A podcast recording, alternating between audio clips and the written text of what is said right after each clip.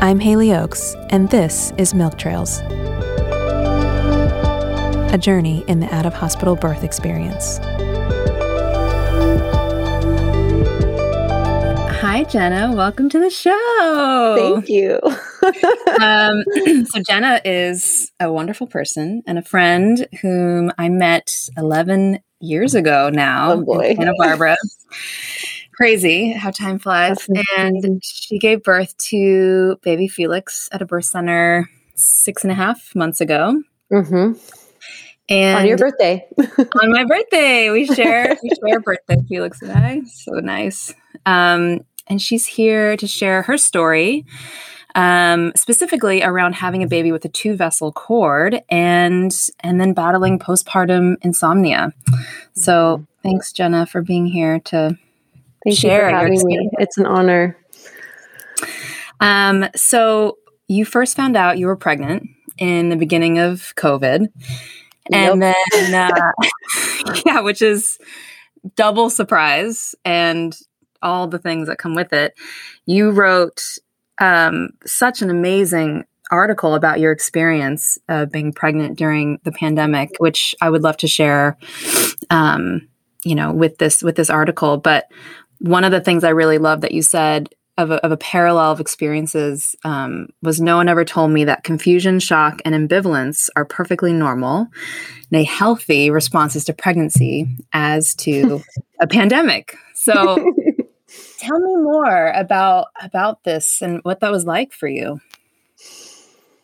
Yeah, well, we found out that we were pregnant the the week that everything shut down. I mean, it was really just a one-two.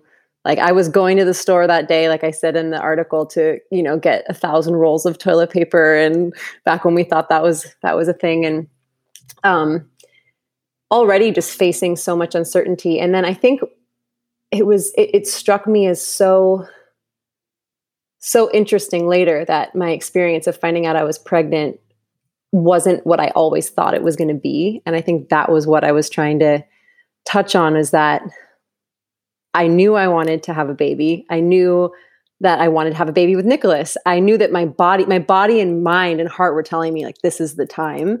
But then it happened, and because we weren't planning, we weren't trying. Um, and I felt fear and dread and grief and joy and excitement and confusion. I mean, it really just felt like in that moment I had to face that no one had ever normalized for me, that in these huge transitions in life, um, and the planet was going through one as well, that it is normal to face a full range of emotions that you might not expect. Mm-hmm. So once I, I was able to accept that, I think I actually was able to celebrate the pregnancy more because I wasn't faking anything. Mm. That's so, I feel like no other time in one's life has this theme come up of like, or or so powerfully kind of hit you in the face of like, it's okay to hold multiple truths at the same time.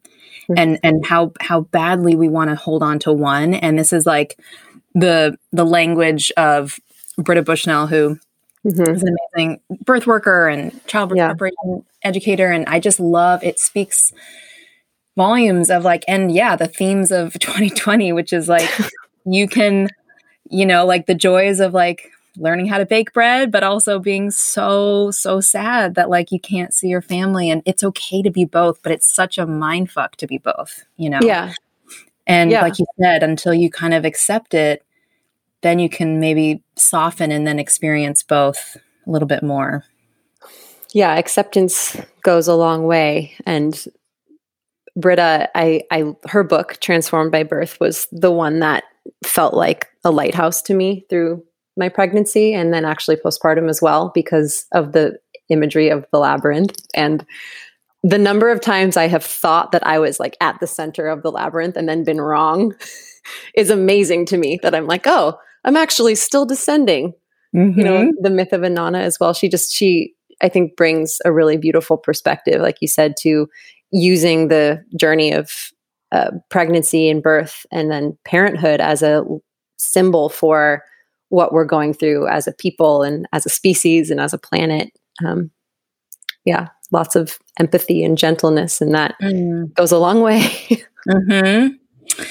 And so, you know, you, before pregnancy, you were someone who were one of those, you know, one of those people who just liked birth and were around birth workers and interested yep. in, in all the juicy details. And so you had sort of a, a, a team innately built in, but, but was it your first, did, like, what were your thoughts around, around where you wanted to give birth and who you wanted to be with you and all those things?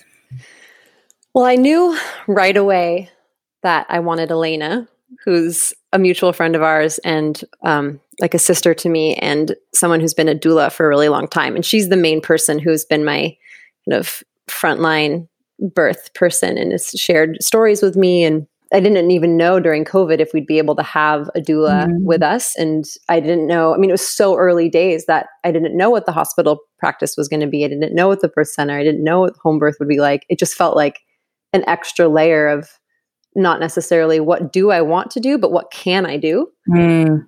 Um, who can be there with me? Um, but she was a really valuable resource because she told me right away, you know, make an appointment with this O B, like regardless of whether you choose home birth, birth center, or the hospital, like get in with her so you have her as an option. And she was right, because um, Doctor Melissa Drake is her name, and she actually just delivered the the royal baby here in town. Wow, that's amazing.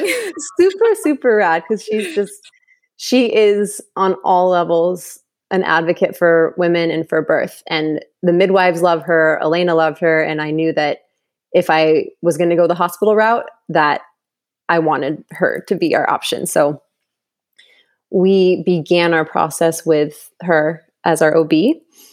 And then it wasn't, it was a few months in that I actually started to ask more questions, or a couple months in, about, um, yeah, like, why is it that I am just knee jerk going to go to the hospital? Like, w- in what ways have I been taught that that's the safe place for me to be? In what ways have I actually also felt not safe in the hands of doctors in my, in my childhood or in my journey as a, a woman and a person in a female body? And so it brought a lot of that to the surface. And as I digested it and I realized I needed more, more, I began to get more curious.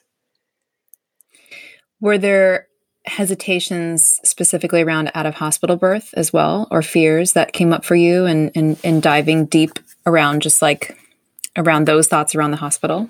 Oh, totally. I mean, First, we we were in the process of moving, so it was hard for me to picture being in a home at all at that time, or giving birth in a home. But it was actually when we moved into our current home that I felt for the first time, I want my baby here. I want to have my baby here. And we didn't have our birth here, but it felt the same. That energy of just quiet and calm and safety. And even though I had heard so many stories of successful home birth, it was hard for me right away to imagine leaning in that hard, if it makes sense. Like at that time, mm-hmm. I still felt pretty, not horrified, but so uncomfortable with the experience of being pregnant, which honestly was part of my experience of being pregnant. I did not have a comfortable pregnancy. Mm-hmm. And I knew intuitively that having a home birth or having a birth center birth would require me to be so in it, as opposed to being able to in some ways just like let someone else take yeah. take it for me. Like, here, oh, this baby's gonna come, you know what you're doing, clearly, go ahead and take the take the reins for me. Mm. So that shifted throughout my pregnancy, but at the beginning I was so intimidated by the whole thing, so it's hard for me to imagine being in the driver's seat for that. Mm-hmm. Like leaning in even more and being yeah. in even more discomfort.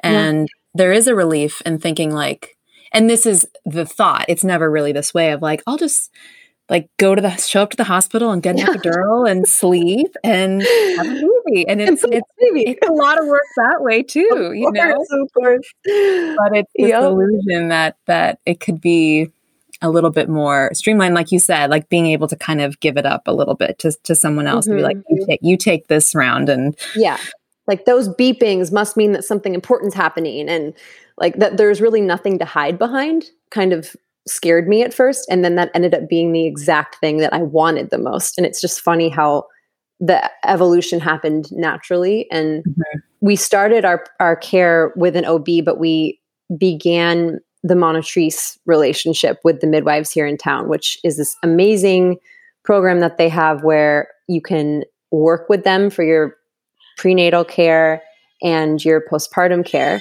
and then have a hospital birth.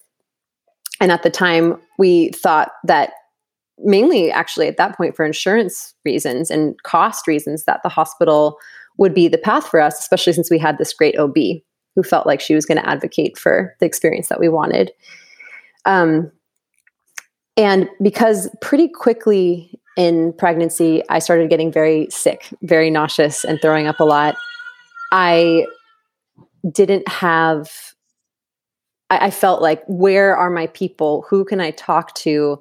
And our O B, because she's present, she was present for, you know, the vast majority of her birth, I think ninety-nine percent, like she just really is focused on birth. She doesn't spend that much time with you during pregnancy, and especially during COVID. It's like, mm-hmm. you know, you get a, you get a telehealth, you get a FaceTime. Mm-hmm. So I approached the midwives because I really needed to feel that kind of care, and, and they offer that. And it ended up being the best decision we ever made, because when we chose to have our birth with them as well, I had already built the relationships with them. I already felt really comfortable and safe. And in the birth center environment, I, I was, my body just would relax the second I got in there. I was like, okay, mm-hmm. like that's a good sign. mm-hmm. Mm-hmm. And going back to what you were saying of, you know, um, navigating just insurance and costs, like how did you, because, because home birth or out of hospital birth, I should say, isn't always an option. And, and it has become something that has been associated with like, if you have, if you can have the privilege to have an out of hospital birth, and, yeah. and how to make it, um, accessible. And, and I know that this was something that you, you know, were considering as well. And, and if you wouldn't mind sharing, like how, how did you navigate that and almost feel like you could justify forking out, you know, yeah. eight thousand dollars. Yeah. Yeah. Um, And yeah, I, I think because we just don't, it's so, it's so tempting to just go to a hospital when mm-hmm. majority is covered. And, mm-hmm. and even though the care may be like subpar, it's all, you know, for the most part, we think about the health and safety of, mm-hmm. of the birthing person and the baby. And, yeah. and sort of in hindsight, do you realize like, oh, maybe I would have liked a little bit more hands-on care that I could have paid a little bit more extra for, but But in the moment, it's hard. It's hard to make that call. And um, how how did you do it? And how did how did you how did yeah how did you guys navigate that? Yeah, it it was just in stages. It was interesting. Like I I think that in my heart, I knew that that's what I wanted pretty pretty soon after I found out I was pregnant. But I was afraid to admit that. And I was afraid to let go of the associations I had with the hospital around like preparedness for disaster. And in mm. general, that's a mindset that I've had to face through my life, but it's become so unbelievably potent in pregnancy and now parenthood of, whoa, you can't think every time something happens, it's going to be a disaster. Um, but the... Um, this is going to be such a funny interview because it's going to be broken up by baby cries and like strange people. I'm laughing at the material, and I'm just. Oh.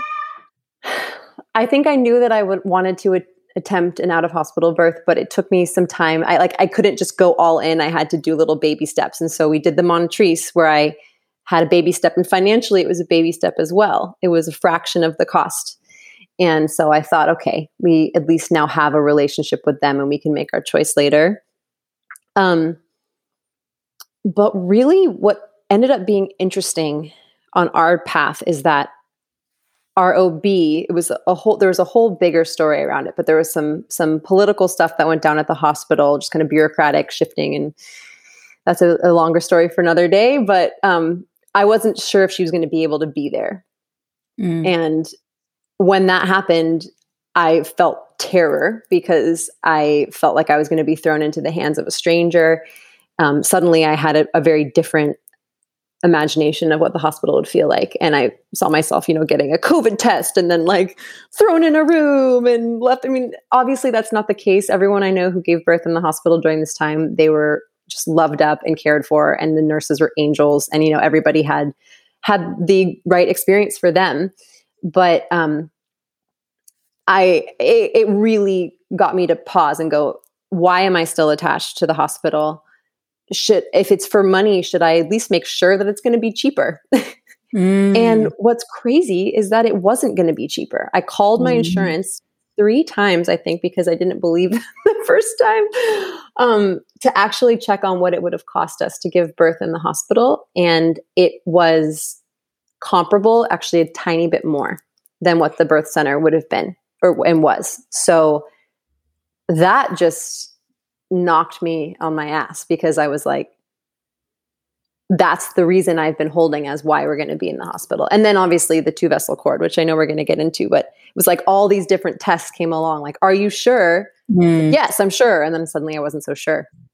And um, we asked for family support, and we are incredibly lucky that we even had people that we could turn to and, and say, hey, you're considering helping us. Um, You you want to be supportive of us during this time, especially since you can't be here, because uh, that was really rough for us, COVID. And um, this is actually what we need. You know, don't get us a thing. Don't get us stuff. Um, we still ended up with stuff secondhand, which was really awesome. We, we oh. needed the stuff too. It's amazing how much stuff little babies need. But yeah, um, but yeah. So we we asked our family and friends for support in that, and it was the best decision we could have made. I think that's so insightful to just even check with your insurance first, you know, because I think people just do make that assumption, but, yeah, but also everyone has different, you know, plans and, and what's covered. And then what's, what you're left with can be, like you said, the same amount. And that's just with probably a basic vaginal ba- basic meaning, you know, like standard vaginal yeah. birth. If there's yeah. any more bells and whistles. Yeah. Forget it. Just forget it. Yeah.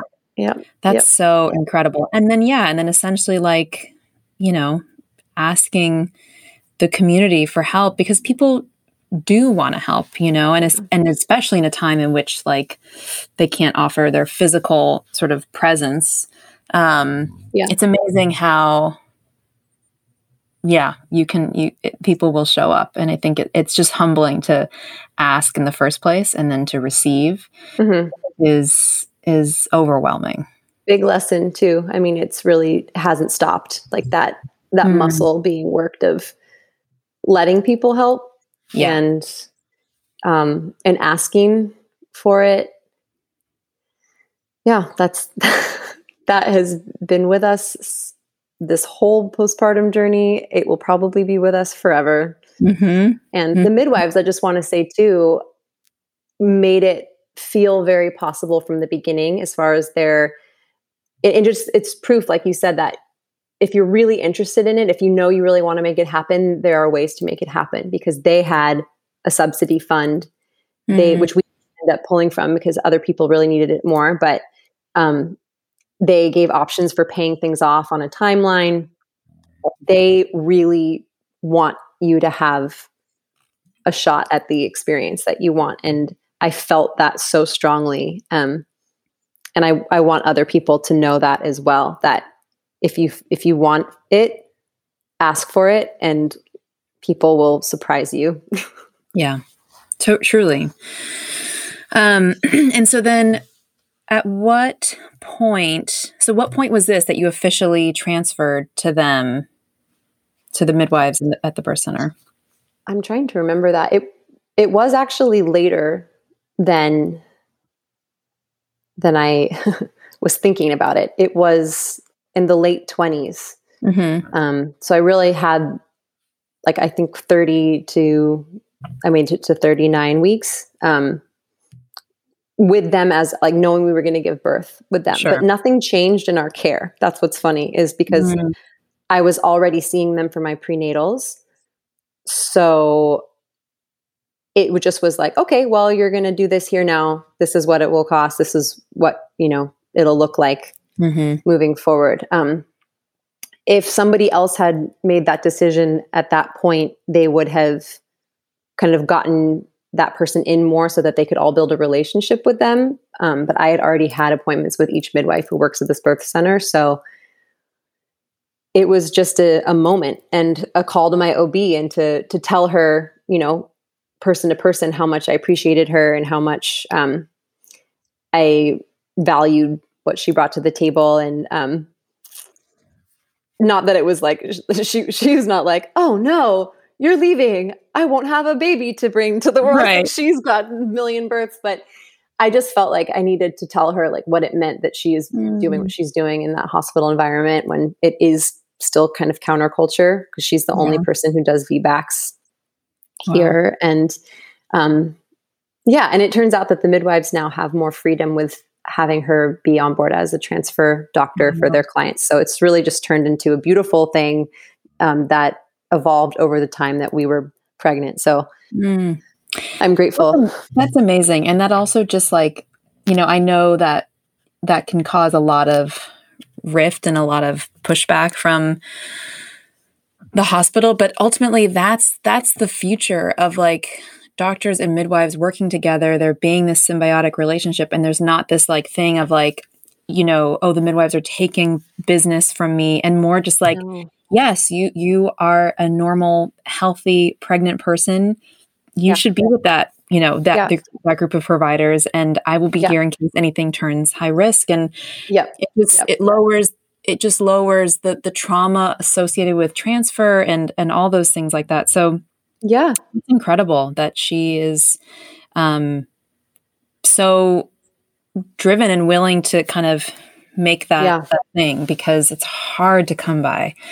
And yeah, I really got that impression. It, it opened my eyes, sometimes too wide, I think, at times to seeing how the the two worlds can interface with each other in a way that that isn't healthy. Mm.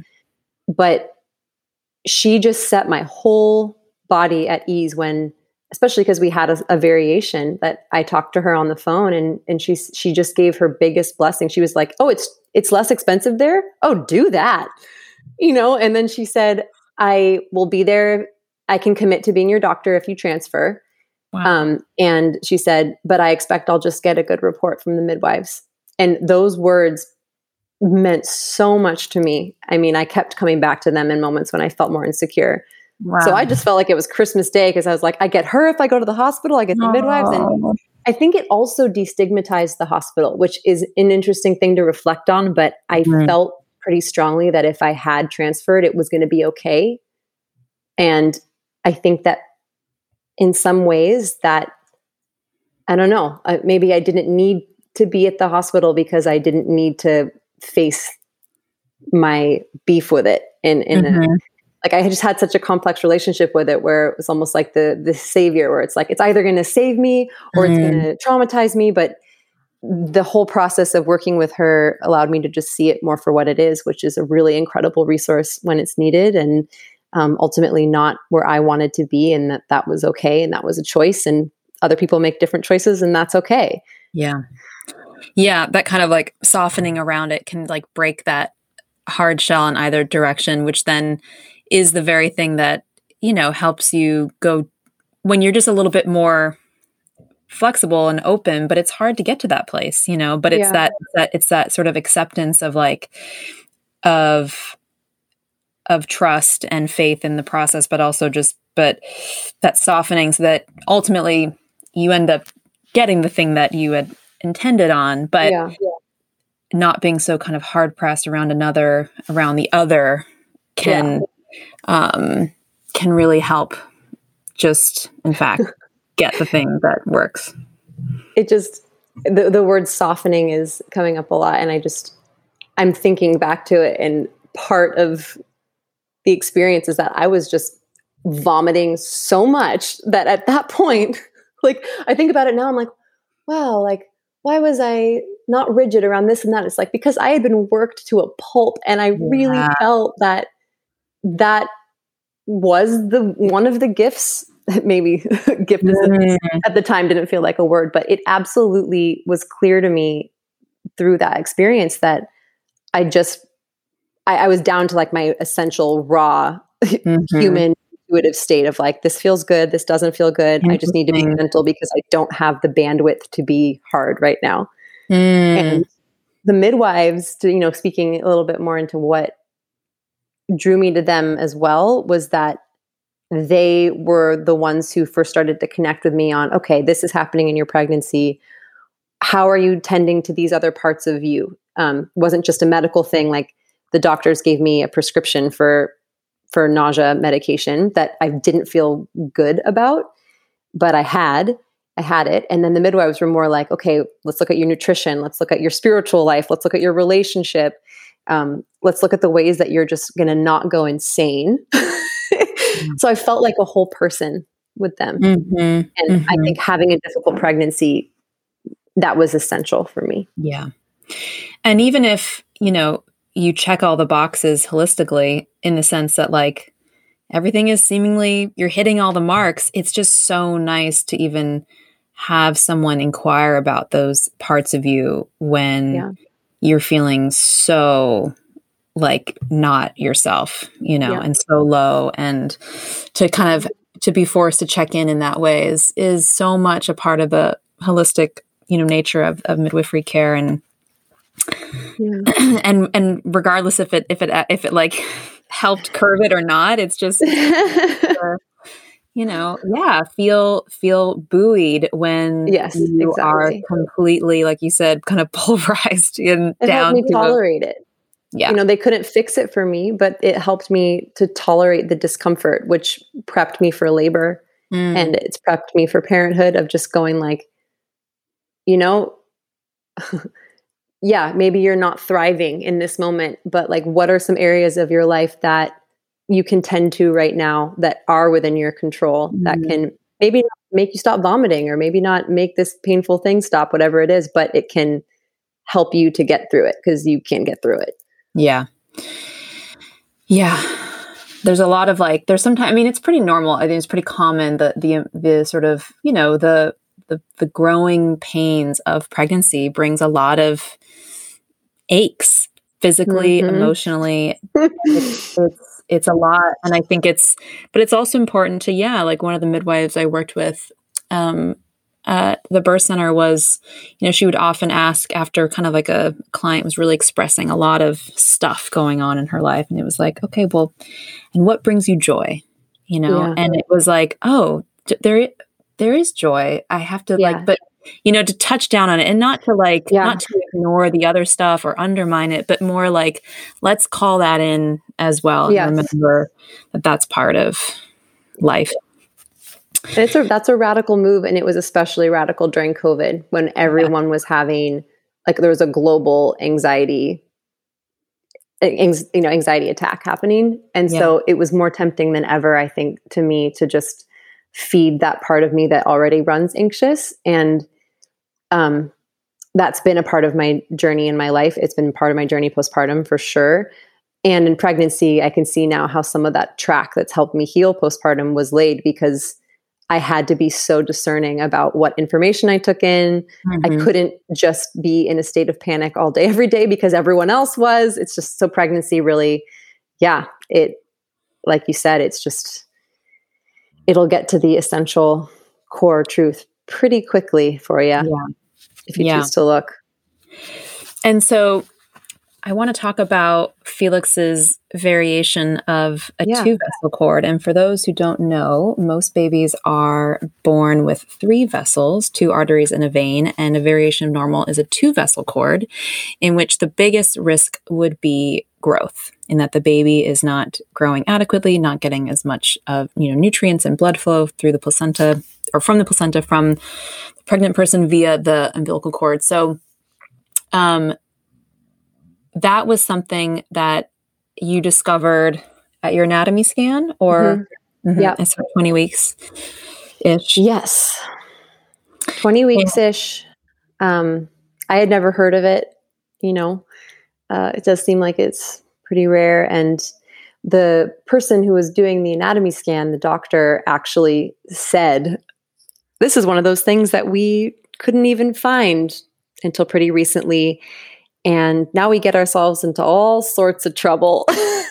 So true. So she was not somebody to have any kind of like bedside manner particularly. Like, she was a very blunt person. So mm-hmm. I think I already felt like she would have told me probably really bluntly if this was scary mm-hmm. or, I mean, it, it was concerning, mm-hmm. but um, I actually did a pretty good move where I learned that and didn't Google it, which is something that is so tempting to do. It's something that I have done admittedly many times since with different things. And now, especially being a parent, I'm like, what's that? But, mm-hmm. um, yeah, in that moment, I just didn't want to, didn't want to know. I talked to Elena. I, um, I wrote to you. I just, I asked the midwives, and they had seen it before and kind of echoed what you said, which is just that most of the time it it is fine, and they'll be checking him more for growth, and they'll be checking his heart um, to make sure that he is just, just that little extra bit, like, oh, it can sometimes have these things that are associated. Um, and then later in pregnancy, before birth, I, there was concern that um, just how, you know, because it wasn't as thick, they thought, as a typical cord, that um, it would be more likely to potentially get knotted. Mm. Um, there was some concern about that. And so that, of course, was scary to, to think about. But I did non-stress tests every week before birth um, oh. to check his heart. And I felt that even though that was, there was a chance of that, that there's always a chance of something happening with the cord in birth. Mm-hmm. And that um, if I was in the birth center and they were monitoring him, um, that there would be no reason to doubt that we're fine, unless that they would know basically if it wasn't fine. And they assured me that they would. And they had, um, they have a pretty conservative transfer policy. So I knew that they weren't going to be pushing it if it wasn't okay.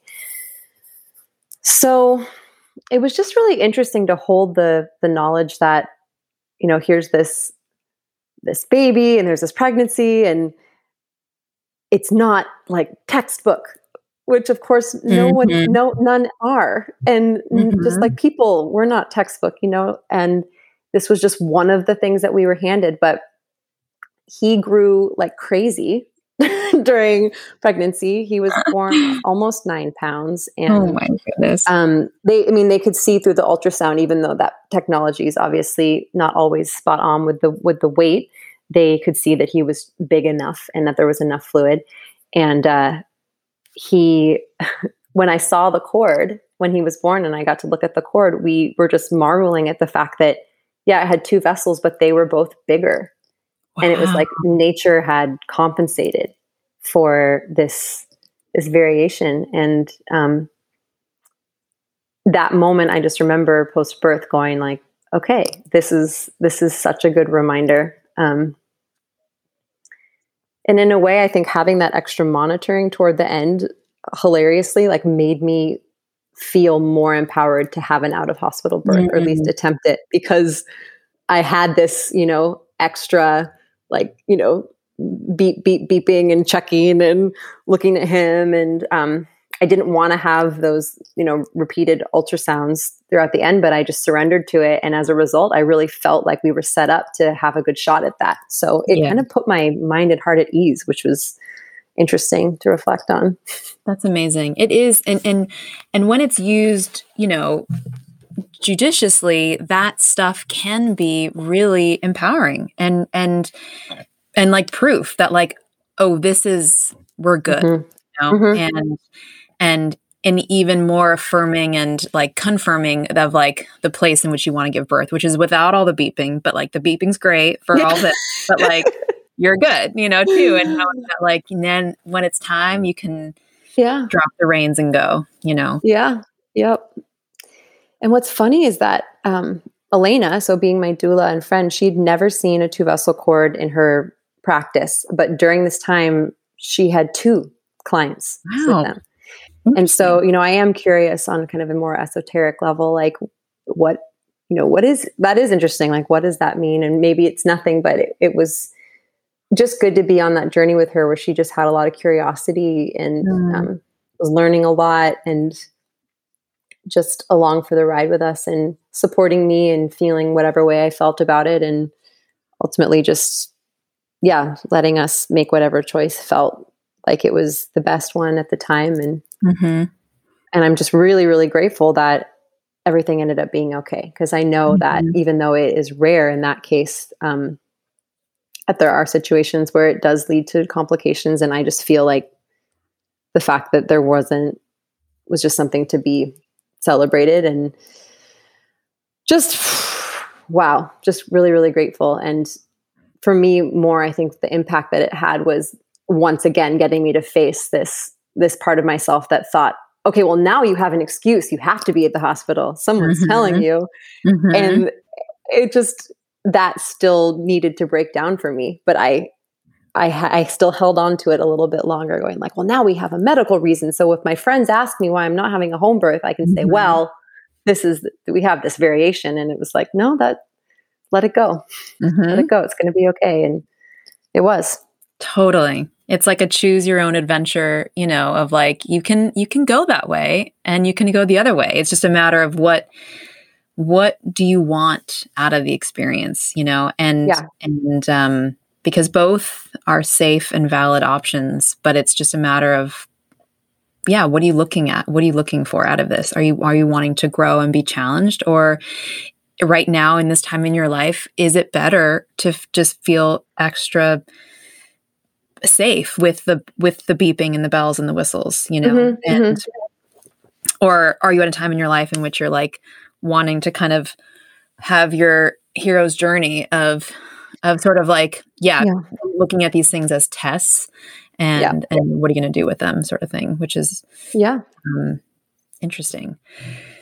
I and can see so, how the hospital would also have been like and could be that for some people, and I just want to yeah. name that because at a time, I actually thought being in the hospital would be a healing experience for me because I had had not mm. so great experiences with doctors where I didn't always feel that they respected me as a young person, like didn't include me in what they were doing, you know.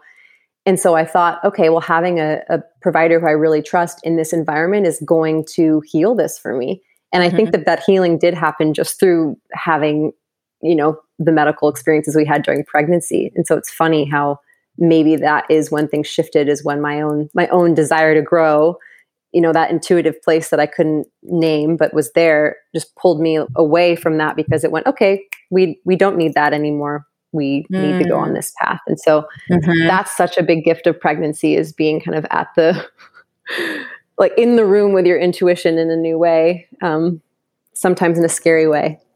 Totally. And, And so in preparing for birth and preparing for this like possibility, you know, obviously anyone who chooses an out of hospital birth plans for, or not plans for, prepares for the possibility of mm-hmm. transferring and what that would look like. And, you know, what are the, what are the scenarios? And, but it's also pretty, you know, vague of like, this is your percentage and your, but it was a little bit more, a little bit more mm-hmm. real risk mm-hmm. for you. And so mm-hmm. how did you feel like you could be attached, but also unattached? And, mm-hmm. and how did you feel, and how, you know, also I'm sure you've heard from Elena and other people of like the, the, as you mentioned earlier, like the leaning into the unmedicated birth process. How did you feel like physically you could prepare for that if you were, you know, spending a lot of first half of your pregnancy feeling pretty wacky, to say the least? Yeah. Um, one thing that felt really empowering to me in the last bit of pregnancy with the midwives was to let them know what my needs were around communication. And I think mm. knowing that I was running more anxious and that that's a part of me, that information actually was soothing to me, not Like I wanted to know, I wanted to be included in what was happening, and that if there was something going on that they would tell me, as opposed to someone else who maybe didn't want to know. And so I felt that I could trust them because I had been really clear, like, hey, if something's up, let me know. Um, and that if we were going to transfer, I would have been given that information in an honest way. If there was anything alarming, that they weren't going to be, they were going to be sensitive, but they also weren't going to keep it from me in a way that made me feel disrespected, because that is what I had experienced before. Um, so that allowed me to lean in to, I think, the the experience of going with them. And as far as the unmedicated aspect of things, um, yeah, part, partially being so sick, I think I had already confronted a lot of how my mind behaves, especially mm. when I am in wild amounts of discomfort. Like pregnancy was a meditation in that way. It was a meditation on discomfort. So that said, nothing could actually prepare me for what labor was like and what birth was like. It's it's not the same, mm-hmm. not even close. Um, but at the same time, I felt like I had befriended the little like psychotic monkey that lives in my head that was like, you won't survive. You won't survive. Like, there's no way someone can throw up this much. And I'm like, no, yeah, actually they can. Like, you, this is wrong. You can't survive this amount of pain. Like, well, actually you can. So mm. that, that was a good setup. Um, that did help, and it's still helping. It's a daily, it's a day-to-day thing. It's like mm-hmm. still learning that. Mm-hmm. The, like the pressure gauge of capability, like goes in the red, and then it like cracks, you know, and then yeah. you go to another, you get to another realm and level of new. Oh my God. Yeah. Capability. It keeps, keeps growing and keeps yeah. changing. But what stays the same is like, well, how do you behave when you feel like you're in chaos? And for mm-hmm. me, it was, again, like coming back to this theme, which has been huge for me this year, is like, what part of me was the little girl, like the little person who learned to kind of catastrophize things in my head so that I wasn't shocked when bad things mm-hmm. happened. Like that was a defense mechanism that probably served me really well as a kid, but it has needed to die. And this year really pulled it to the forefront and has given me multiple opportunities to just like take a hammer and whack it, whack-a-mole. Mm-hmm.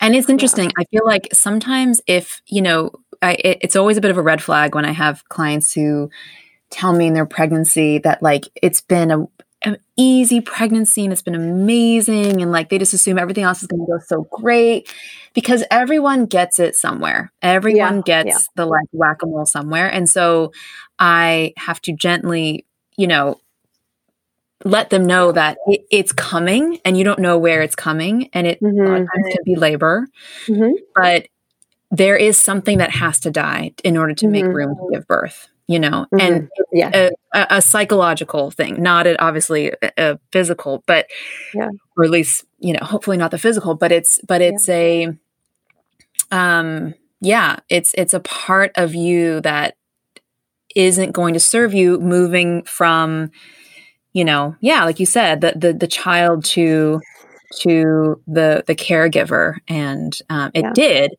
at one point for a long yeah. time, but now it's time to switch roles, and so it you see it. I see it a lot in labor, that that like yeah. clinging to those old yeah. ways, and just watching that, watching it finally like just. Mm-hmm. disintegrate, and it's amazing, and then it's mm-hmm. like phoenix that rises, and then it's the baby, you know, so it's mm-hmm. just mm-hmm.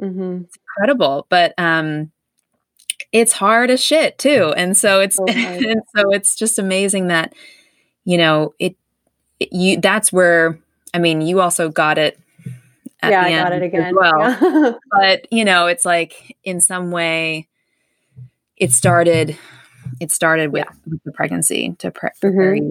for birth. And then I feel like labor is actually not so much work when you've done a lot of it emotionally in the pregnancy.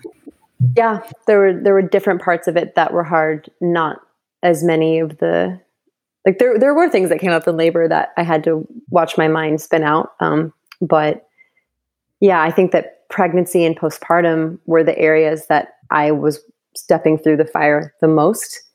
And part of the lesson that I've had to learn is that mindset that I actually had too of, oh, my pregnancy's been so hard.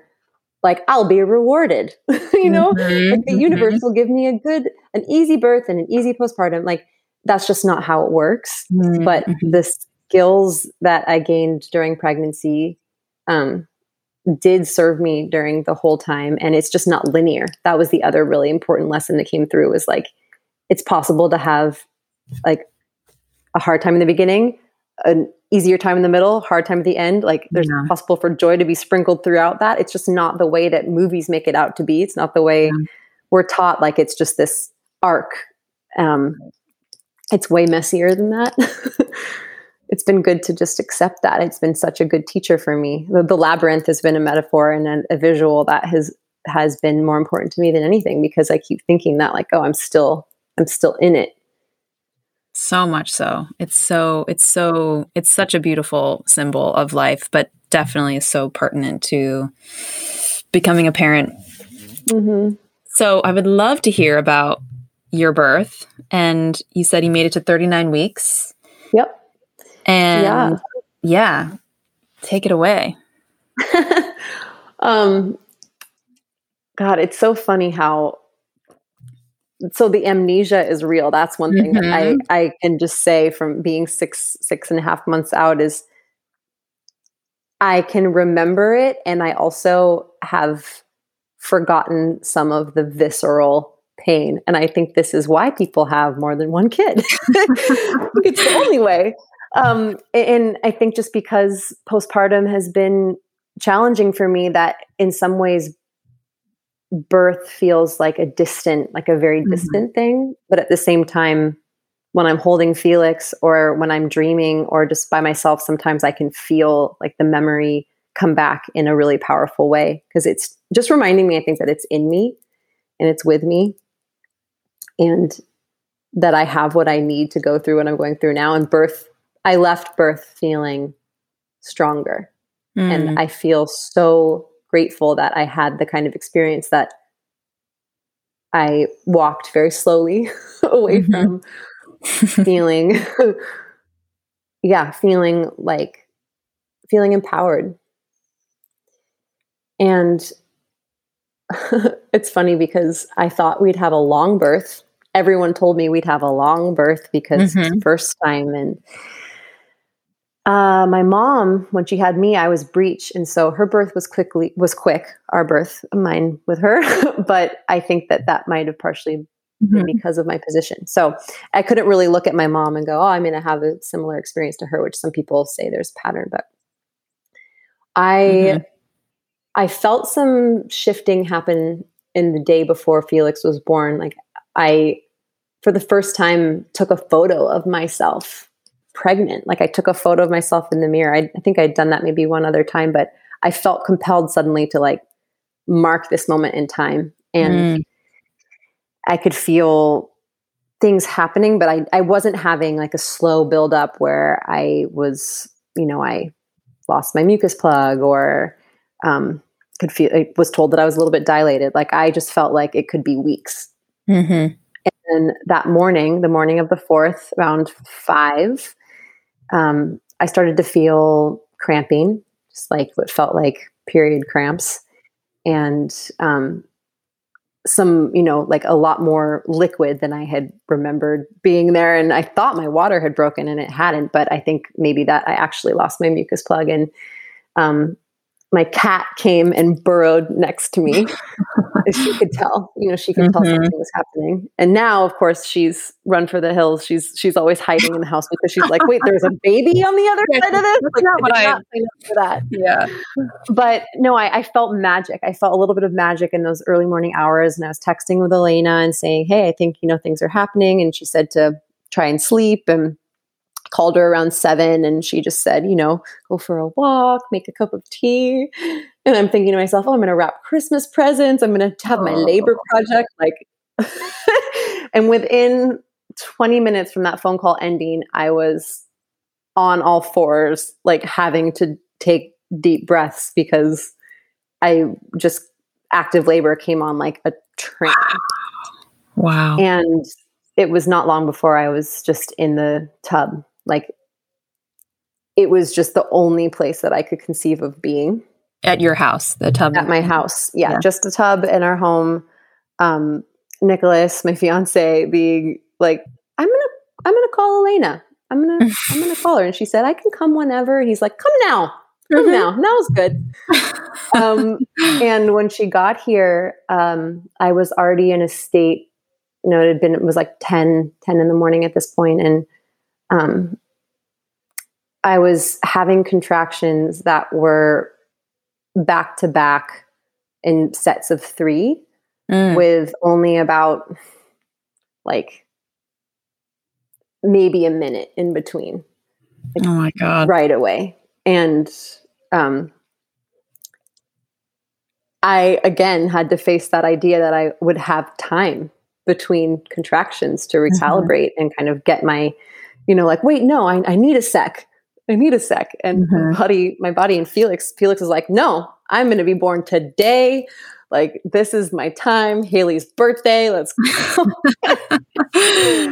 um, so the one point in labor that actually felt like I went into a, f- like my m- fear mind, uh, was concern, like Elena wondering, okay, is there something positionally that's going on? Because you are in so much pain Mm. so fast. Mm-hmm. Um, like maybe he's in, you know, the kind of place that, that would be creating that kind of, you know, back labor pain and everything. And, um, that was the only time that I can remember really going into my head and going, something might be wrong. Mm. I'm gonna, you know, I'm going to go to the hospital. I basically thinking I can't tolerate this for another three days mm-hmm. or even, even another day. Mm-hmm. And I said that to her. I was like, I don't know if I can do it. Mm-hmm. And I think she took that seriously and thinking, okay, like if that is the case, like we're going to need some medication and that'll be okay. But she tried to do some spinning babies and I was like, get your hands off of me. Like that was the, and she went, huh, interesting. And it's funny how in labor, labor land, like any word can become this, mm. this like, Mm-hmm. that was like, interesting, interesting, interesting. Like it like reverberated through my body. And I was like, what does that mean? And I find out later that she just said, oh, well, because you didn't want to be touched. And that's not usually something that happens until you're kind of in transition or later. And, and but at the time I thought that meant something's terribly wrong. No one ever says interesting. Yeah, yeah, yeah. When they mean it in a good way. Curious. Yeah. Yeah, huh. But anyway, um, I was, I was in the tub for a long time. I found out from Elena texting that we were going to have the, the team that I most wanted. We had the midwife who I felt the most mm. connected to. She was on that day. Um, and I really was just in this state of actually falling asleep for ninety seconds between contractions. Wow. I didn't know that was a real thing, but it absolutely was. My body would get through the contraction and then just like my head was on the ceramic and I just charged up. Wow. And um, so around noon, Alyssa, who was our midwife, said like, you know, come on in. And Elena, her intuition, I think, was saying like, yeah, let's, let's go get her checked. Were you and, feeling anything else besides the contractions? Like any pressure in your butt, or was there any bloody show? No, or- there was some bloody show as I was leaving. Mm-hmm. Um, and I remember Elena saying that, look at it, it's there. And I was like, you know, at that point I was just, I felt like I was attached to a train um, yeah. and it was going. And yeah. the one image that surprised me that came up that just spontaneously arrived was that I imagined the, sh- the, the pain as these ships, as boats. And I was trying to blow them away. Like when mm-hmm. I was breathing, I was like, trying to imagine like paper ships, like floating mm-hmm. across the water. But that was the thing that my mind came up with, or my, you know, my lizard brain, to get the kind of breath that did bring like this much relief, a tiny bit of relief. Wow. So that was pretty cool. I was digging that up and I love that. We left right as our beloved chiropractor was arriving, because we were going to have adjustments that day, and he was doing Webster with me throughout pregnancy, which is a type of um, gentle chiropractic care that really helps baby be in a good position and helped my body. And chiropractic has been something that's been really essential for me for a long time with my body. And anyway, he was showing up with his table and I'm like elephant walking, like holding on to Nick's back, trying to get to the car. And he was like, oh, okay. Not, Not needed today. Needed. Yeah. um, and we got to the birth center and Alyssa checked me and she was like, there's no cervix. Like, oh my God. That's crazy. Were you shocked? Was it like yeah. not shocking in the moment, or were you in like, I was relieved. Shocked? I yeah. was in pain and I was kind of scared and overwhelmed, but I was relieved because when she said that, it was like a validation of mm-hmm. what my body was doing and that I wasn't in early labor thinking, oh my God. Because one thing that I did think was, oh God, other women can do this for two days mm-hmm. unmedicated. What? Mm-hmm. And I was in transition thinking like, this is early labor. No, it was really intense. And so in that moment, I think there was just some grace that came mm-hmm. through for myself and from her. And, and I felt like, okay, yeah, the work's not over, but we're entering a new phase now. Yeah. And, uh, and he's okay, you know?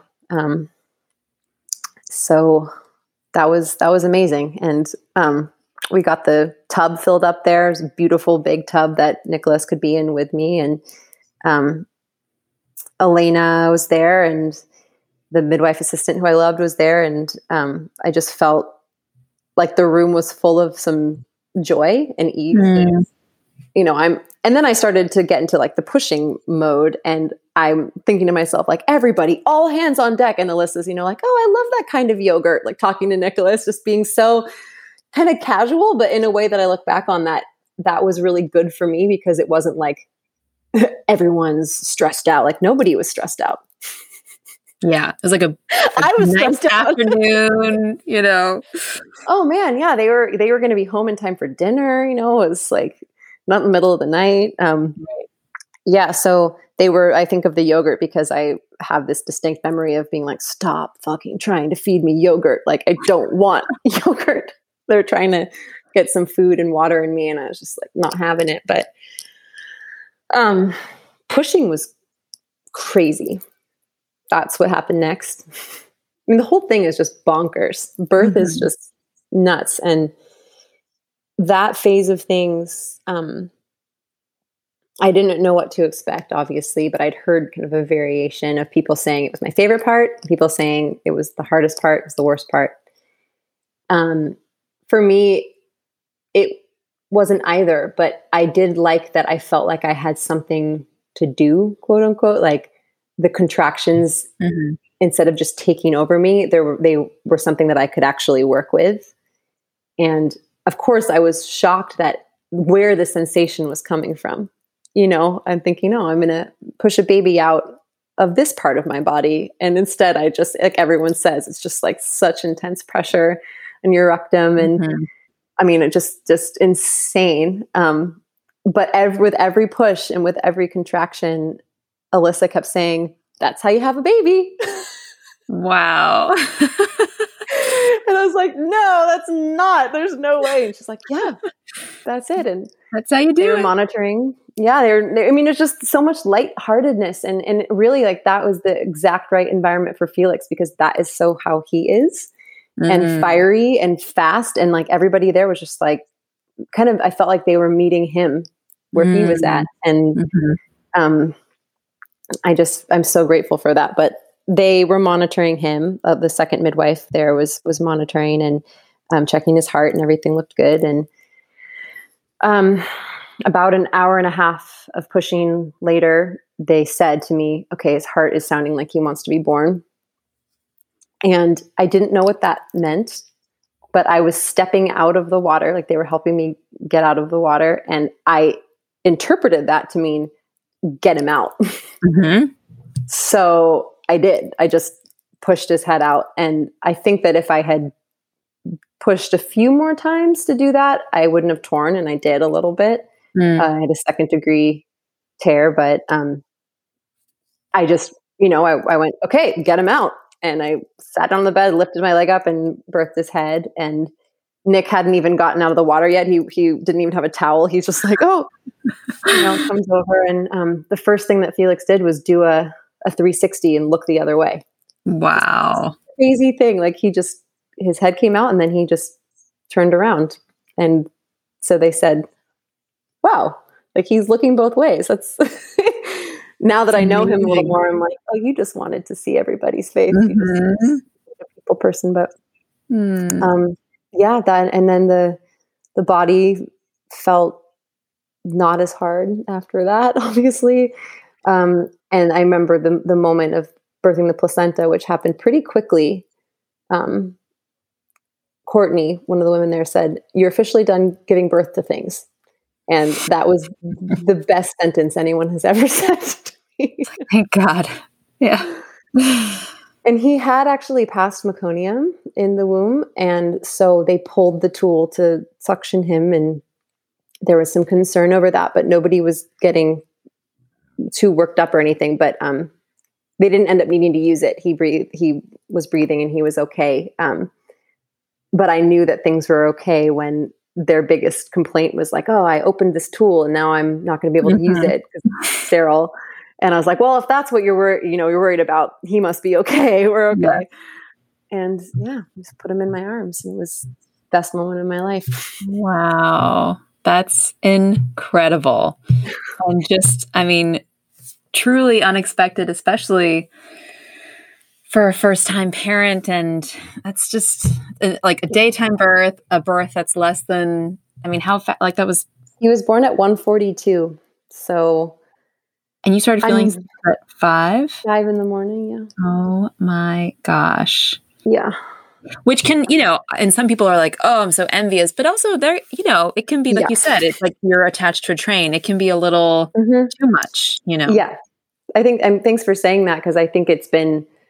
I wouldn't trade the birth we had, of course, because I feel so grateful that we had a straightforward, healthy birth where I wanted to be, you know, like that we were both healthy and happy. And, um, and when people say, oh, you know, fast birth is an easy birth, I go like, mm, mm-hmm. birth is birth, you know?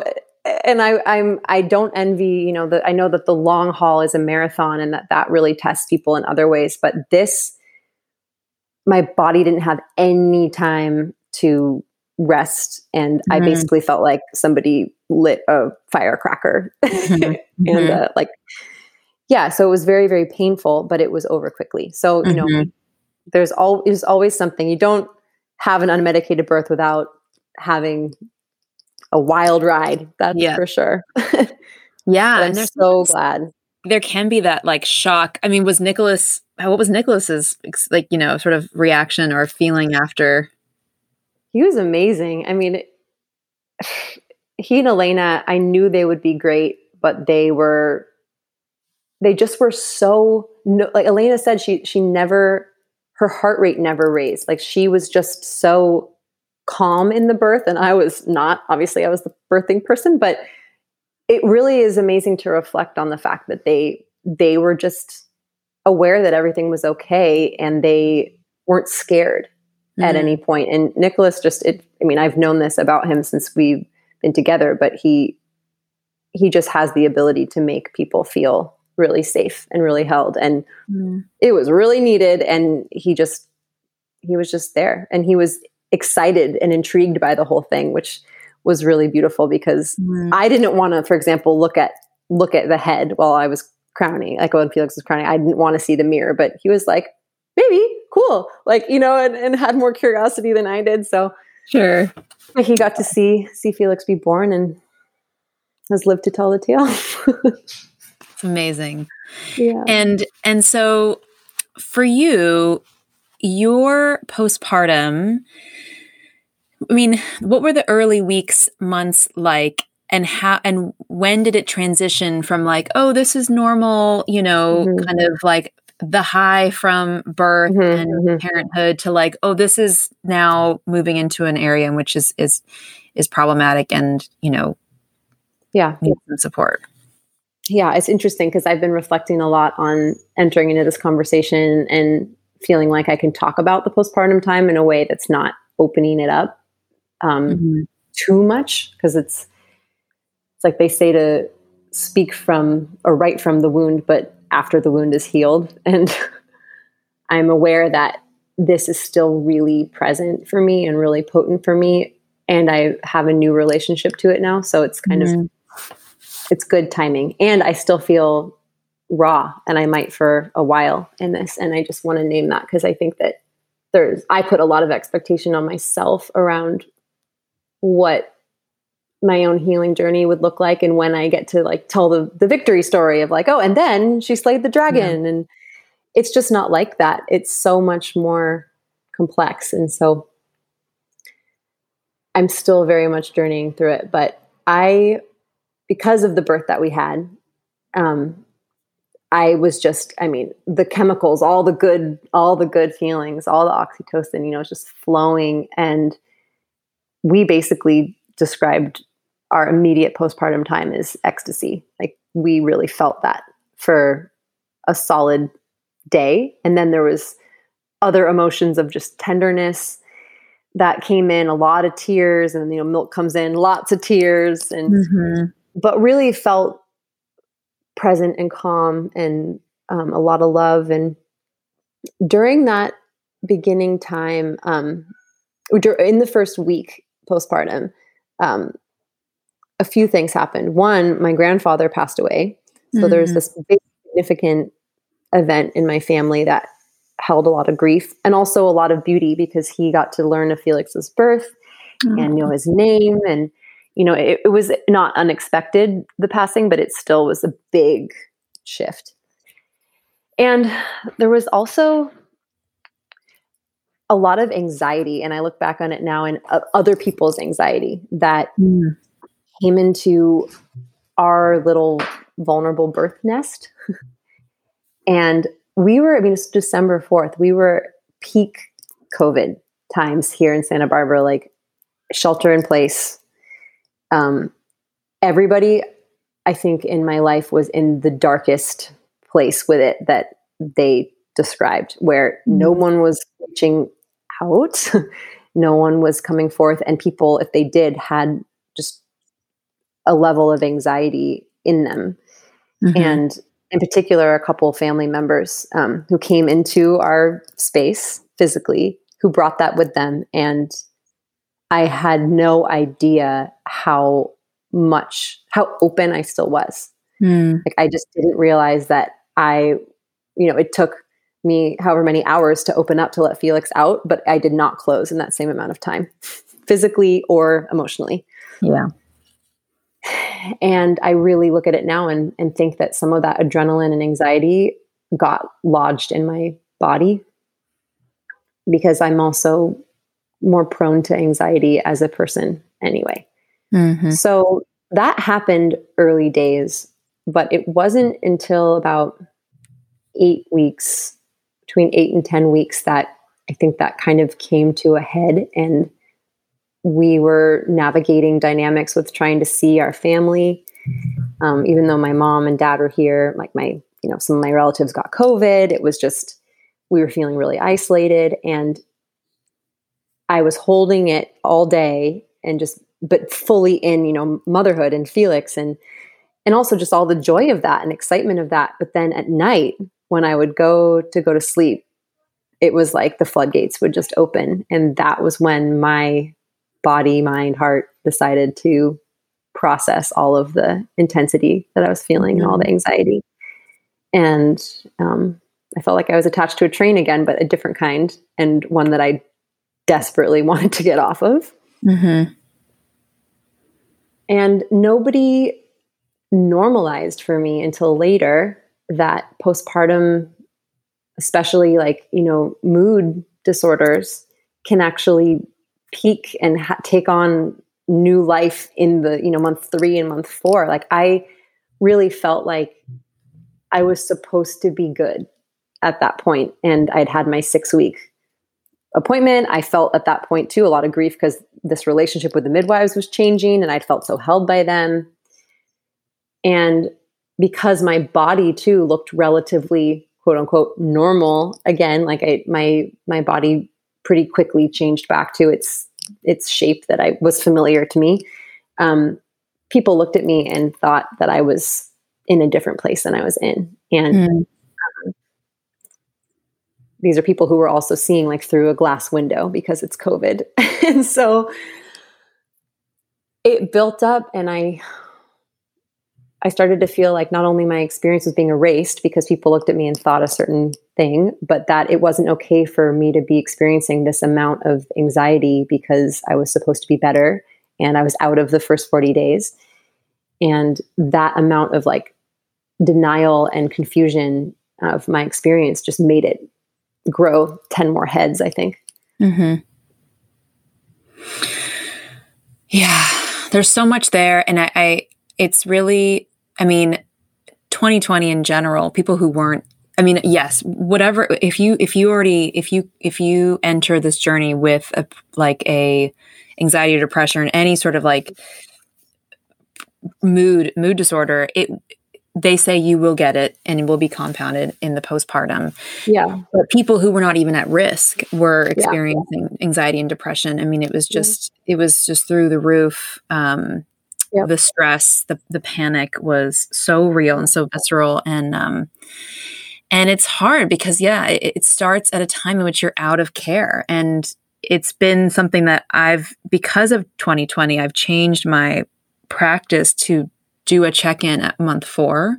Wow! Um, because it's alarming how uh, not yeah. well you know things are going, yeah.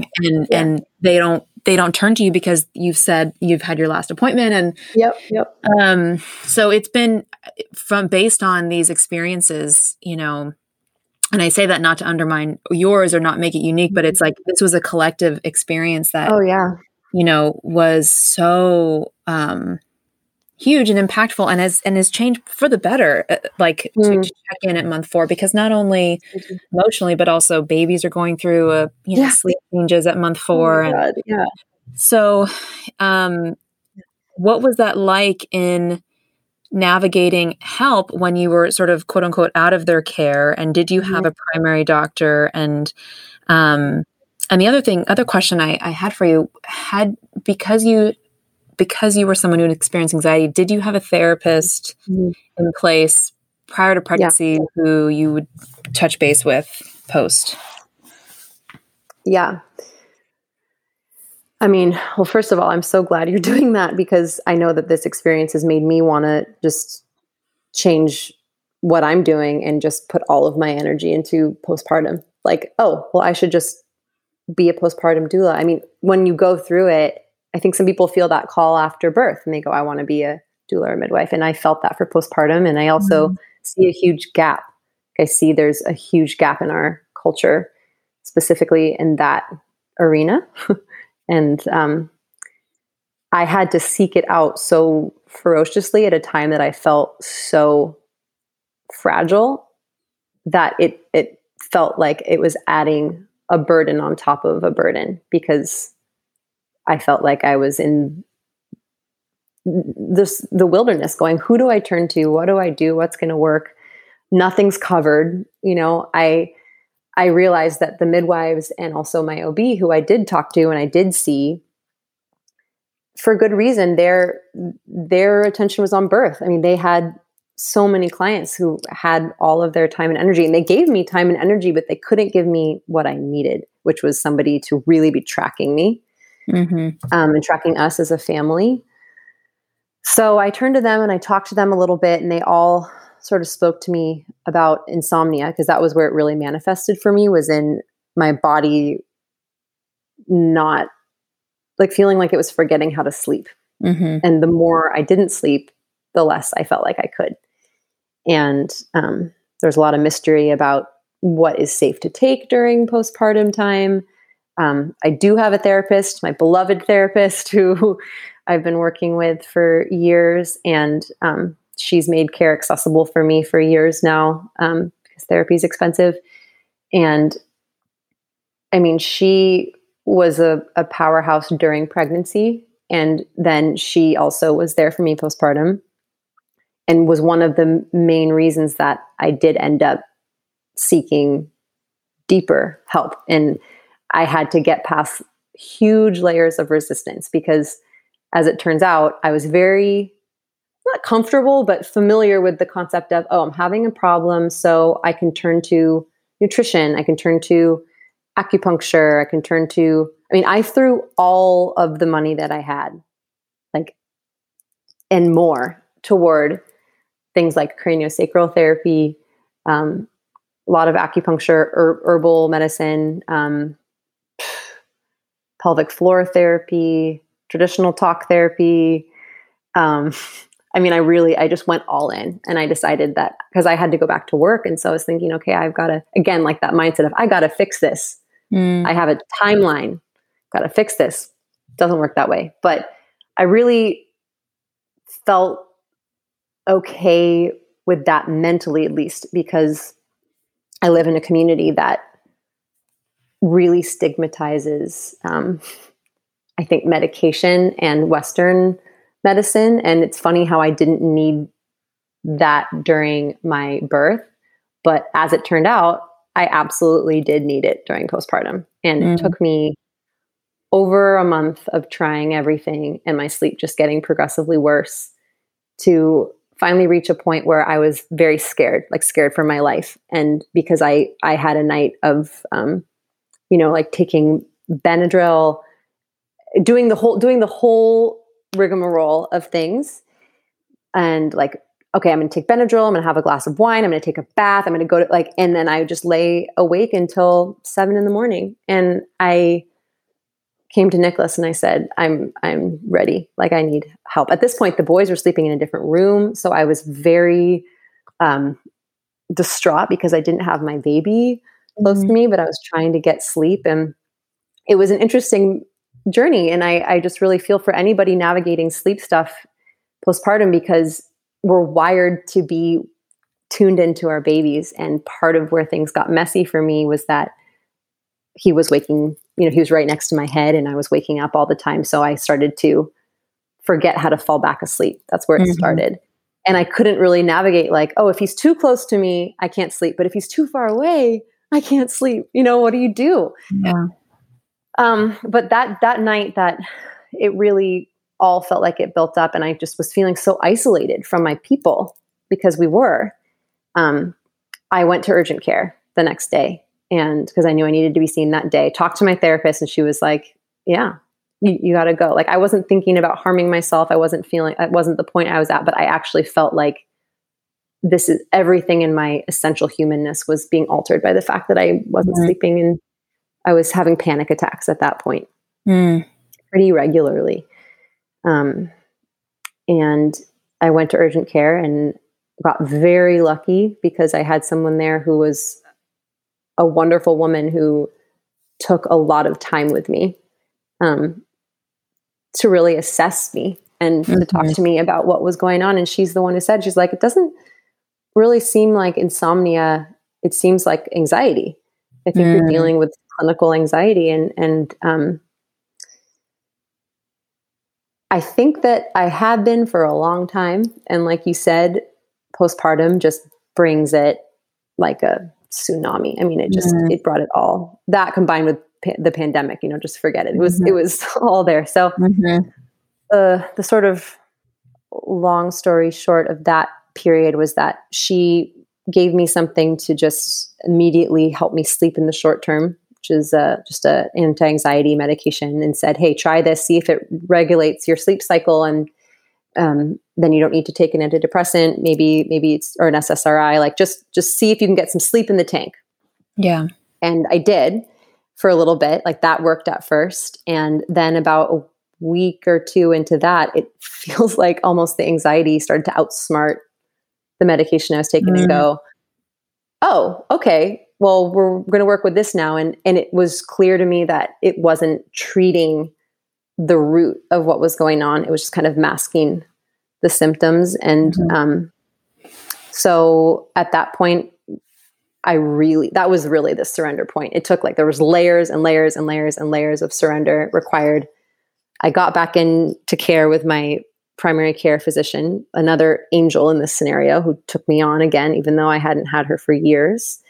Um, but I was familiar with her, and she really cared about, she really cares about women in the postpartum time. And she mm-hmm. said, I'm going to be your doctor again. And she was the one who said, I think it's time to try, like just try taking Zoloft at a low dose and see if you can just get some serotonin mm-hmm. in your body, because you really, um, you know, you're pushing the river so hard. And she talked to me about meditation and prayer and being in nature. I mean, she really talked to me about other things that are going to help to boost me out of this mm-hmm. hole that I was in. But at the same time, she was like, your, your chemicals in your brain, you know, like, it's okay to accept this help. Mm-hmm. And I did. And as a result of trying that and knowing, you know, that it's not something I want to do forever, but at the same time, she totally busted me and said, like, don't go into this being like, okay, so I'm going to try and muscle my way out of it ASAP. She was like, mm-hmm. with postpartum, I really recommend people give it at least six months to just let themselves Mm. regulate. And then we go from there. And she's like, it's gentle. You can be, even be pregnant on it again. I was like, okay, well, slow down. You know, yeah. She just said, um, try it. And as a result of doing that, I have since been able to do things like acupuncture, um, a lot of yoga, a lot of therapy, like E M D R therapy, mm. um, around some of the things that were connected to this time. And it actually feels like it's taking. Like, whereas before it felt like it was rolling off of me. Like I yeah. would be better for half an hour and then I would just be flooded with panic and my heart would start racing. And now it feels like my nervous system is actually getting a chance to rewire itself and reset, which is mm-hmm. something that I've needed for a long time. And wow. I needed chemical support. And the fact that I was privileged enough to receive that and accept it Um, means that I feel like I am just not only feeling better, but undoing a lot of negative judgment and storyline that I had around medication, and that was keeping me from from really seeing my situation clearly. So mm-hmm. that's that's where I got to, and I don't think I would have done it if it weren't for for Felix. Like, it suddenly was about someone other than me. It's like mm-hmm. he needs me. And I cannot be there for him if I'm trying to survive every day mm-hmm. this hard. Wow. That's so wild. Yeah. And so scary and so beautiful to, I mean, and then, and like you said, it just keeps going, you know, I mean, it doesn't, it's not like, it's, it's not like you've conquered it. You're, you're, I'm assuming you're still on it. And the question mm-hmm. remains of what's going to happen, you know, mm-hmm. after, and will you wean yourself or will you stay on, you know, all mm-hmm. those things, but it's, um, it is, I mean, it's like the par, you know, the parallel of like the, what we talked about before, like when it's used well, it can be, it can really save you from a traumatizing experience, like medicine in itself, you know, yeah. it's like getting the yeah. epidural when like the birth experience is no longer feeling safe. It's feeling Yeah. really like really scary. And yeah, um, I think that's when it's like that. And, but it's just, it's, it's, it's so hard to get to that place, but everyone has that. Like that was your journey of like the, the Inanna, you know, for post for mm-hmm. the insomnia or the anxiety is like mm-hmm. peeling back layer after layer after layer and getting there to the very, very, very bones, yeah. you know? And, um, that's amazing. I mean, at, even though you are still in it, and I, I really appreciate you speaking about it from this place because you're you are still in it, but in in sort of like you said, you know, maybe this is something you needed for a long time, but it took Felix. Mm-hmm. Like, it, is there sort of is there any possible sort of advice as far as like notice, like seeing where you're at now, and and in like how to prepare for something like this, how to prevent for something like this, or you just, mm. you just go through yeah. it, you know, I or to some extent, like our yeah, listeners who have anxiety, yeah, yeah, you know, yeah, yeah. is, I mean, number one is I just think with anxiety, at least my experience of it is feeling so alone. And there was some sense of like, nobody else has felt this way. And um, even though I know that that's not true, it, it has a way of playing games. Um, so I think the number one thing, it's like what you're doing when creating this space with this podcast, is it's helping people share their truth and helping each person feel less alone. And that actually is a huge step um, mm. in the, in the path. And I know for me, things did shift for the better when I encountered a podcast with this woman, Gabby Bernstein, who mm-hmm. was being interviewed by Aviva Romm, and they're mm-hmm. good friends. And he was talking about postpartum anxiety and insomnia. And she had an experience that was like to a T what I had gone through. And wow. I was just stunned, because similarly, she ended up needing to go on medication. And she's somebody who had been in the public really saying, like, you know, you got to manifest your way, like you got to meditate, nutrition. And she was like, you can't eat your way out of a chemical imbalance. Mm. She's like, my life's work is now to help normalize this for the communities that I'm in, so that people who really need help in this arena can, can accept it. And um, for Aviva Romm, for her to go like, you know, I can see ways in which I have been conditioned into steering people away from this, when sometimes that is the right choice for them. So yeah. I don't think it's the right choice for everybody. I needed to have felt like I tried everything. Like I really needed to know that I had given it my all in order to see that this was the right next step. Yeah. And I would recommend that same thing to anybody, is that you, you really go through the resources you have at hand, but that also, if you can let go of the shame that that in, in receiving whatever kind of help you need, mm. whether it's medication or therapy or a nanny or whatever, that that is part of the work of parenthood and motherhood, is that I'm really seeing is letting go of the shame and the comparison, because that's not ending anytime soon. Like there's a million mm-hmm. opportunities to feel that way. So mm-hmm. um, that, that piece of it feels like a gift. And I would just want anybody going through it to, to know that they're going to be okay. Yeah. Because, Which is, yeah. you know, yeah. and, and you said in the darkest time, you were scared for your life, you know? And so yeah. like it, it's really relieving to hear that. Um, Come Hi, here, Felix. Yeah, because I think that's the biggest, is is to not feel isolated, even though yeah. you know, people, and you know, granted, we're moving out of a time, we're moving out of that darkest place of the pandemic, but in which you're isolated upon isolation, you know, and like the even though we're getting back to a place in which it is possible to have your sort of village, yeah, it's still an isolating feeling. And so it's just to feel like it's relatable is so valuable. And, yeah. um, and, you know, it's something that as a healthcare provider, I don't hear about a lot, because like I yeah. mentioned, it's just, it's out of the realm of what we, the, the time and the space that we care for. And so at yeah. least what it was, you know, and so yeah. it's so helpful for me, um, as a midwife to, to, recognize these early, recognize things, you know, potentially at an mm-hmm. earlier phase, and give them the resources before, you know, quote unquote, discharging them from care, of like, yeah, you know, if this comes up, X, Y, and Z sort of thing. Yeah. And, um, and to, like you said, normalize it and not, not make yeah. it this elephant in the room that shouldn't be discussed, because motherhood should right. be rainbows and cupcakes.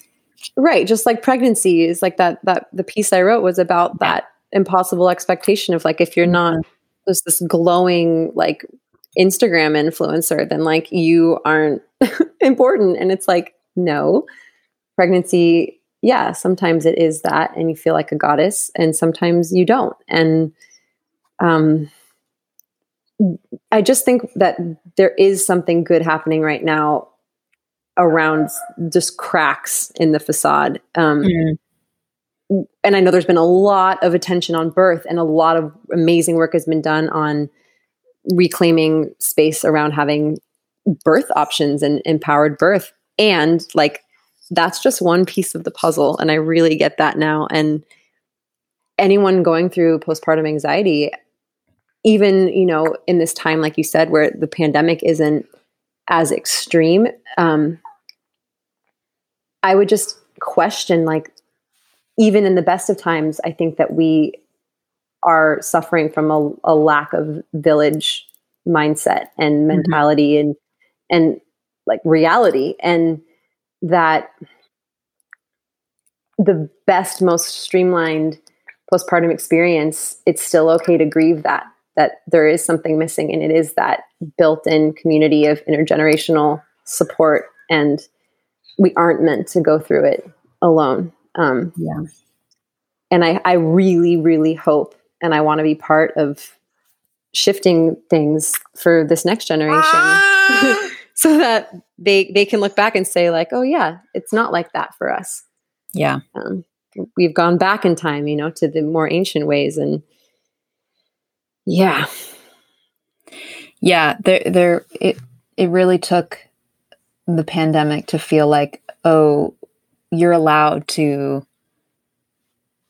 voice your needs and voice everything, because it's a shitty time. And, and I, maybe in the past, yeah, maybe, maybe it was just very much silence because there wasn't an excuse to sort of like, or a bigger excuse to like feel bad about things, you know? And so more sort of mystery and, and lack of communication around it. And so hopefully this yeah. has just blown things open to be like, this is a real thing. I mean, amongst many other, many other, many, many, many other issues. Things. Yeah, obviously. Um, but to also, I think like to, to be in a position where, I mean, I felt so aware that despite all of the challenges that I was facing during pregnancy and in postpartum, that like, I am in a position of incredible privilege where I, during my pregnancy and birth, like wasn't, wasn't feeling like there wasn't any way I was going to have somebody who cared about my life, or mm-hmm. like just, just the amount of injustice that still exists in that sphere, like where people aren't even given a right to a safe and healthy birth, birthing environment, or providers who are going to be holding them culturally as well as physically. Like if I had this kind of experience, you know, like I just yeah. know that others are going through it. Hey buddy, slow down. It's okay. Um, are going through it in such an extreme way. And especially where, where race and class is concerned. And, um, I just, again, like, I just want to be part of a solution, especially by naming those things. And, um, to also let people know, I think that how your birth goes is not an indicator of how your postpartum will go. And I think that that's another big truth that came through of like, mm-hmm. I, in some ways don't think I was flagged because yeah. I did have a fast, straightforward, unmedicated birth. And, you know, some friends of mine who had more traumatic birth, in a way, I felt like they had a right to take up more space at the table in the postpartum um, with needing to process and heal and needing resources. And I kind of denied myself some of that because I didn't have people. I think that that was some of mm-hmm. what people expected. It's that, oh, my birth was, was good, so my postpartum will be good. And it just, you just never know. Yeah.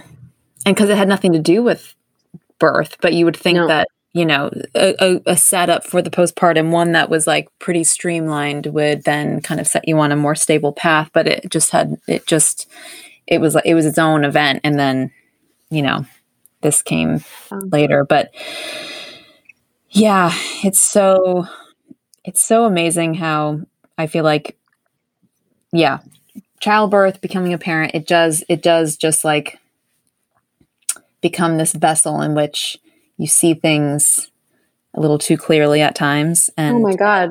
Yeah. You know, it's just like, it's eye-opening and it's like sickening and it's frightening and it's amazing and empowering. And I think that's the beauty of just like, of sharing is to not, is to not scare people, but just to, um, is to, yeah, normalize an experience and, and that like, it's a shared, it's, it's a shared experience and, and that like, it's nothing to be, like you said, shamed for, or, yeah.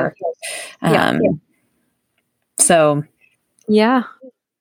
And I, I think really too, like just to be reminded, to remind others and to remind myself that going through all of that didn't in any way stop me from also experiencing profound love and joy and and excitement and connection with my baby. Like they can exist together, and mm-hmm. that ultimately getting the support I needed, yeah, like was, it just enabled me to lean in more to the joy than into the the hardship, and that has been such a gift. And in a way, this experience has just given me what feels like a more authentic take on, on being a human, which is to know that you're always holding the light and the dark, like they're there together and it's not one or the other. And that has been just beautiful to learn.